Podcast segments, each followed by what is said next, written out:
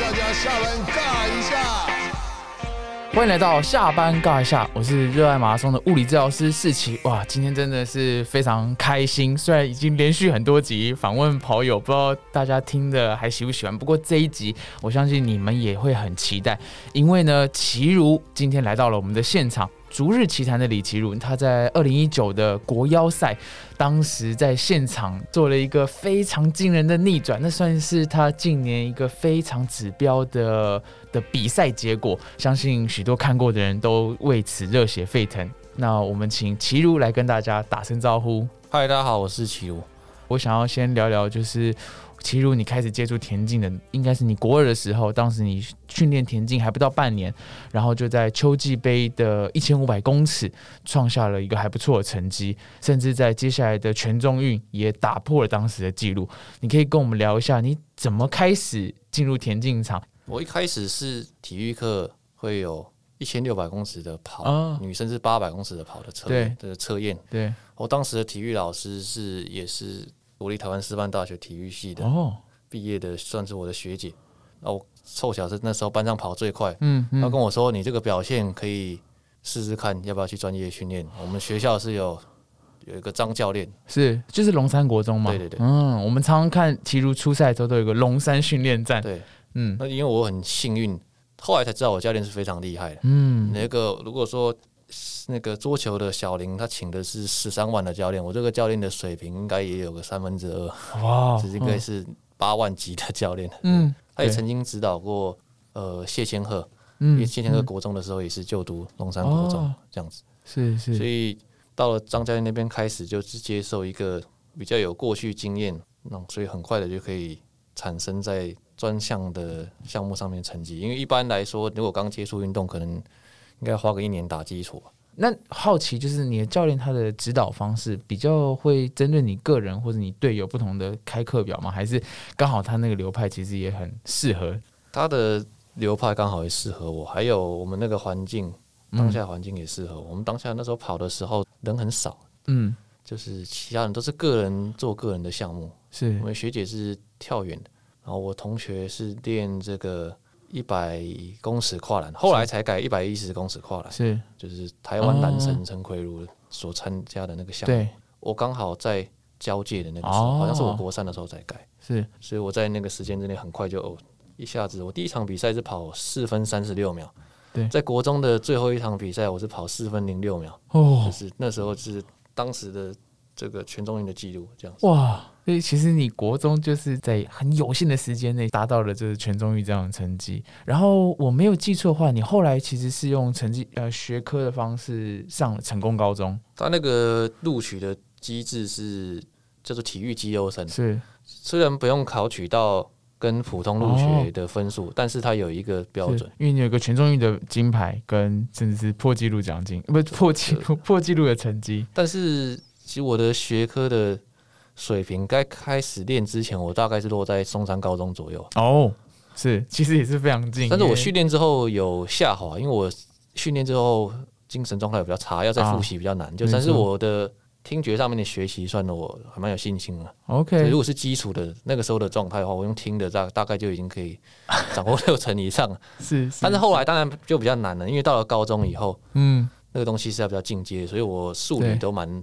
蛮差的，OK。但是如果是文科这边，我还是有维持我原本的水平，这样是是。那其实我们就顺着再聊聊，就是当时你用体育肌肉方式上了成功高中，然后成功高中有田径队让你训练吗？当时你是怎么去维持你的状况？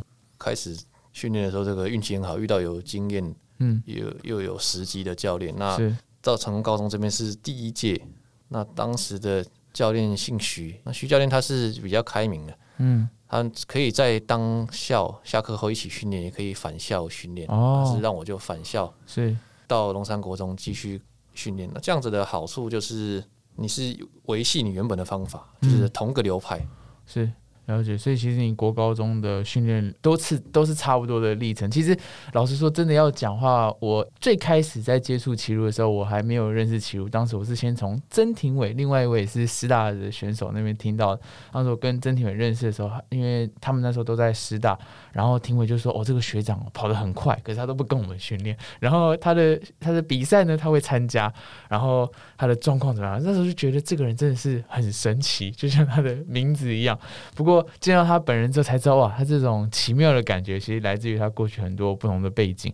那齐鲁，你可以继续跟我们聊聊，就是因为我记得你后来从高中，你高中成绩其实一直都维持的还不错。那你可以再跟我们聊聊，就是当你上了大学，你你在跑步这件事情上，当时你有什么转变，或者说你怎么面对他们嘛？他们曾经，我从高中二年级的全中运之后，嗯，是五月，后来在这四个月以内，就有身体就不舒服到没办法跑。是走路都会麻，是。然后当时的我啦，就是想法各方面还不是很成熟，觉得算了，卖照啊。嗯，于是真的也蛮不舒服了。嗯，有尝试过努力，可是真的是当时眼那个眼界各方面不够不够成熟，所以没办法处理好这件事情，也只能选择就黯然退场。所以后来我高三的全中运你都没有参加，然后是一直到应该将近二十岁吧，十九二十岁。已经大学三年级了，呃，应该是对二年级左右才想说，才真正踏出那一步时候再开始训练。嗯，你当时读到的是师大体育系嘛？而且我们的那个科系其实是叫体育学系。嗯，如果到那个系办公室外面看他的这个社系宗旨来说，其实这个是很不错，读这个不会没有饭吃。不管你是成为行政的，嗯，或是你要走科学人才，是国家考试，其实都有办法。是。那你还记得你当时大学你怎么看待自己的这个科系及所学的东西？其实没想那么多，我一那时候都一直还是都是不会想太多天以后的事情。嗯，可能因为十五岁以后就一直训，十四五岁一直训练，我都是想那一下当天能做到什么程度就做，也不太有习惯会想太太久之后事情，也影响到我那种生涯规划的观念这样子。嗯，其实这一路上来，从国中你说大概十五岁左右到你。二十岁期间，其实你也也算是经历过一个波了，有有一些上下的感受。那这个过程中，你的家人的对你的态度呢？他们对你的影响大吗？我刚开始训练的时候是十四岁，那时候全家都是反，几乎都是反对的。为什么？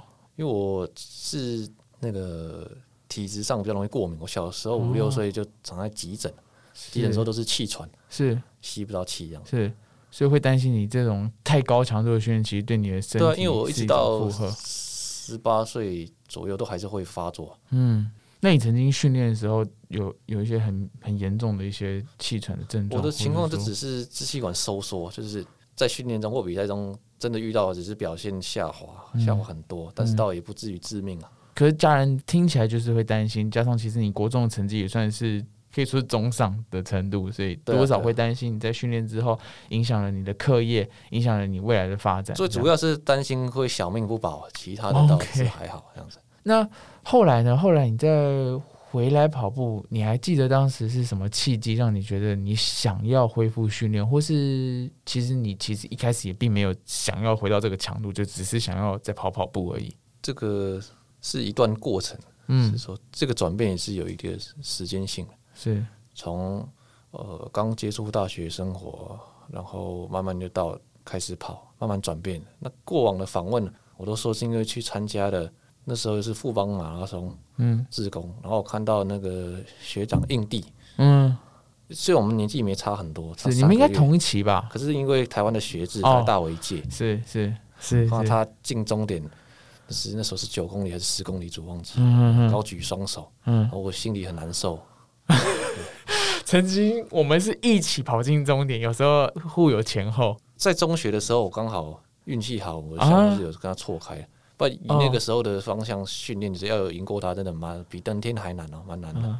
我是比一千五百公尺跟五千公尺，是他他当时是跑三千公尺障碍跟一万公尺，是是，就是刚好错开，刚好错开。那因为中学是只能一个人比两项，嗯嗯，跟现在这种全国运动会。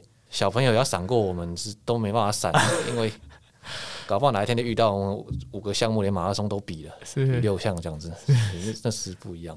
嗯嗯，那其实除了是那个下决的不是滋味以外，我现在在描述，还是有很多过程啊。因为我觉得说，在那个大学生活里面的那个当下的感受，我觉得跟我原本的我的感受是有差异。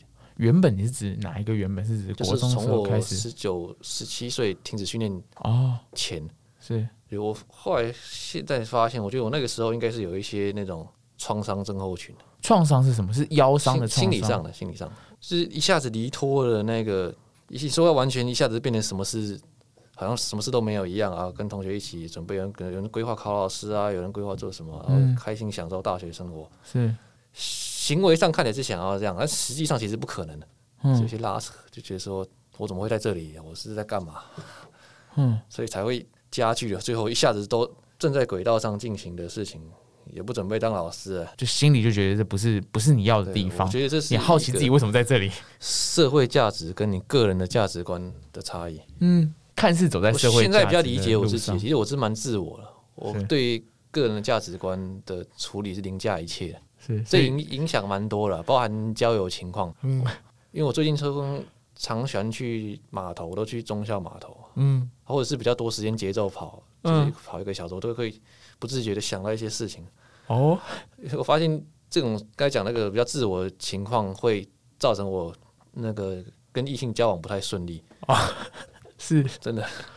诶最近刚好在反省这些事情，没办法忍受太多不如意的情况。嗯嗯。那我就很想要很快的就，好像在海边堆沙堡，堆一堆就把它打掉这样，哦我想离开那个环境这样。结束跟逃离，然后就是就是让这一切毁掉，反而让你比较舒服，然后再去找个地方努力。可其实你在做每一件事情，其实也很有拼命三郎的这个的个性，不会因为害怕而不敢往前走，反而是你看到这件事情有挑战的时候，你还蛮愿意接受这些挑战对，我其实。还蛮有勇气啊。我的如果说我天赋很好的东西的话，应该不是生理层面的，应该是我算很有种，就是是对于要执行事情来说。是，然后第二个是我很能努力、啊，这不说我很有毅力，一般人来说我勇气就会觉得有毅力，但其实我我没有很有毅力。嗯，如果很有毅力的话，我那一下十七岁之后我就不会就治个几个月还是怎么样就退出了，我会一直熬到做好为止。是是是是会愿意努力啊。那因为我是愿意努力的，所以我即使有很多缺陷，但是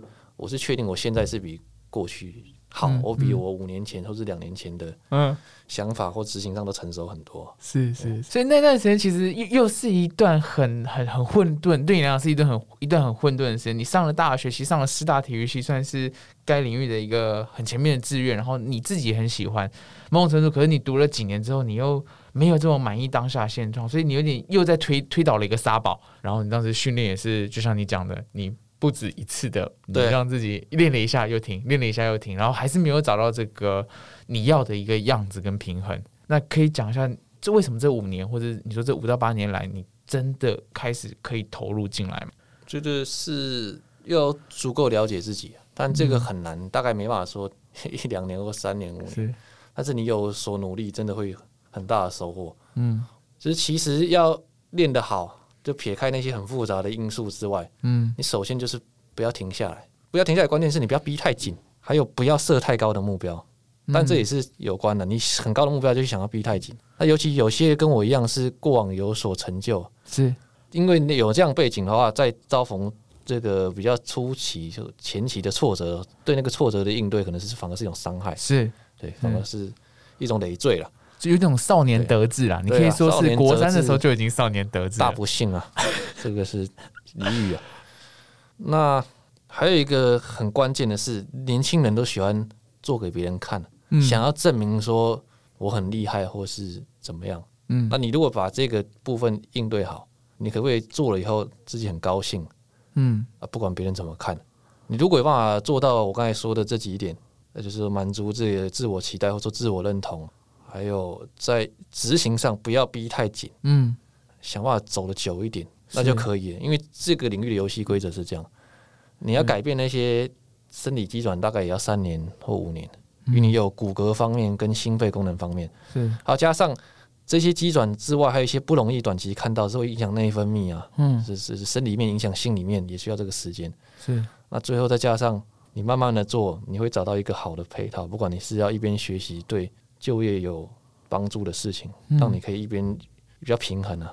是比较有人是练得跟我一样停了以后又练，练到有有一点不错以后，诶，马上又要大学毕业，嗯，那他的来自社会压力，他要工作又不行了，这样是是，所以就像你讲那个目标的设定，其实就是要。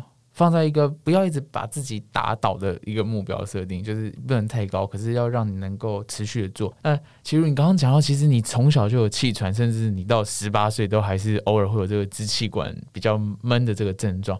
那所以当时其实就像你讲，你家人是对你的生命是有害怕的。那你。决定要去田径队，然后去参与训练的时候，家人这样反对，你是怎么跟他们的互动，以及是不是有有哪个家人他们曾经讲什么话，怎么去看待这件事情？其实当下是已经被说服到放弃了。OK，可是要约好要开始训练的第一天的早上，嗯，该是六七点嘛。我父亲跟我说我可以去啊，哦，说其他人那边他会帮我沟通，就不要管我呃祖母或者我妈妈的意见这样。是是。OK，那你会怎么去跟我们可能现在青少年的孩子，或是面对这些孩子的家长去讲？当一个小朋友他很一个一个青少年不一定是小朋友，一个青少年孩童他想要去追逐一个事情的时候，家人应该用什么态度去去分享？或是那时候你还有哪些家人给你哪些建议吗？就是应该要去尝试看看，是为什么呢？就像我印象很深刻，我哥哥当时就。不晓得是直接对我说，还是跟家人说。嗯，他说去去让他试试看啊，反正两三个月就会就不做了。大你五岁的哥哥，他就他就直接讲，对，宁可就让你试试看，反正试了好不好，我们两三个月后就就就能够知道。如果如果真的对他不好，他也不喜欢的话，很简单，他就会他自然就会淡出了。对，因为很多时候我们都是对未来都是想到会失败，那想到负面的就不做。那其实就算没有正面，也有可能不好不坏。嗯，所以还是应该要试看看，一边尝试一边修正。是，因为人生这么长，你如果不试试看，你怎么知道说不是说知道你哪一个事情比较厉害，而是知道说你对什么样的情况可以一直努力下去。哦，对，因为你你只要可以一直努力下去，想必那个领域会优异许多。这样子。其实真的放弃也没关系，因为你要有所作为。最忌讳的，嗯，就是你想一想，想算了，所以我是很 care 这个不能算了。嗯，你不做也要不做的理由，是因为如果你是算了的话，你其实大部分这人生这么长，现在可以活八十多岁了，是你会一直裹足不前，嗯，这样子，而且你会慢慢变得没办法看清楚事情。可是做了，即使短暂的退了几步。再没关系，那个退了几步经验会让你在能够有在前进的的成功的这个契机会浮现。是是，所以就是因为你试过这些东西，你愿意下去做，你做了以后，你才知道你可以做多久。就像你哥给你，你哥那时候默默的挑战，就是两到三个月，哎，殊不知就这样又跑了几年，又跑了几年，然后每次的投资，然后你在那个领域这样转着转着转着，其实久了以后，其实你在这个领域就反而变成另外一种佼佼者了。对对对，但是也不要过度。聚焦在产生的成果上面，嗯，聚焦在成果上面，有时候会产生一些比较心，那个比较心又会再影响到你日后的的努力，你有可能又会变得过度努力，因为我们需要追求的还是一个中道了，就是你要刚好，嗯，它才会最好。你要弹奏乐器，也是要把那个弦调整的刚好，你太紧太松都没办法演奏出这个好的音乐。了解了解哦，所以齐如给我们提醒就是。有一个开始，有一个开始之后，能够帮助自己持续比较重要，也不要因为中间太多的得失心，反而让自己变得太过于努力，或是就是把自己也逼逼伤。就像其实运动员很在意的，如果你不小心过分努力，其实受伤反而是得不偿失的一个结果。对，因为其实不管是长跑还是各运动项目，其实其他人生中的事情也是一样。嗯，你要做的刚好，它的效益是最高的。是，但大家比较着重的是你是不是做不够，但其实很多人是做过头。那为什么？哎，难道年轻人就不会做过头吗？你但是年轻人做过头，他的身里面的优势比较多啊，所以他即使做过头，他容错率比较高。嗯，那你年长了，甚至已经有带一些慢性的伤害。是。那你当然做过头，你就掰了哦。是是来自于这样，了解了解。那那但是你要掌握到刚刚好，其实很难啊。一个是你对那个领域你够不够了解，对。第二个是你你心理上要如何接受，说我有没有做到刚好？嗯，因为大家会觉得懒的人就是常常会做不够啊。那很过于积极的人常常会过度积极，那又做过头。是是是，我我我刚刚听到这一段，我好有感动，因为其实不只是年轻选手，很多人刚接触一些运动，或是不小心一头会一头热栽进去，一头热栽进去，常见就像刚刚齐如讲的，会做过头。那他他就觉得啊，我现在五十岁，我隔另外一个五十五岁的伙伴，他可以跑这样的成绩，那我也是一直在进步，进步的过程中就会想要给自己更多。那其实刚刚说，我们过去认为年轻选手好像很耐操，很这样，其实就是因为他容错率比较大。可是如果你是一个有智慧的选手，你有一个好的教练的指导，甚至你清楚自己的状况，清楚自己的领域，你可以做的刚刚好，让自己一直往前走，那也是就是。有经验的选手，有智慧的选手的优势，其实你训练的不一定要比年轻人更多、更更疯狂，因为他看起来训练了很多，他进步其实只是因为他身体还吃得住。也许你是可以用更刚好的量，让自己也是一样在进步跟往前往前走这个路上。因为每个事情所影响到的强度不同，对，原则上，但是你往正面的事情的强度越大越好。嗯，可是，在过程中不会跟。不会是线性是往上，它其实是波状的成长，所以会有高峰低谷这样子。你要怎么样在低谷的时候是相对震荡的比较小，嗯，往上的时候是又是强度比较大，是是，所以是主要是建立在可以了解自己啊，然后慢慢去一直去揣摩。所以讲起来，你某种程度其实也很很认真的了解到你现在的境况以及你自己想要的东西，可以这么说吗？就是你心中是知道你自己想要什么的。如果是在就是我现在想要的是这个竞技成绩的表现的上升，在这个路里面相关的东西，我会愿意注意，而且是很全面的，不管是呃心理的啊、价值观的啊，嗯，怎么样处理。可是如果是比较不是这个当下我很投入心力，我可能就会差一点这样子。像我我吃饭常 东西掉到地上啊，或者是什么，我去朋友家吃饭，比较熟那个朋友都会说，又来到人家家里吃。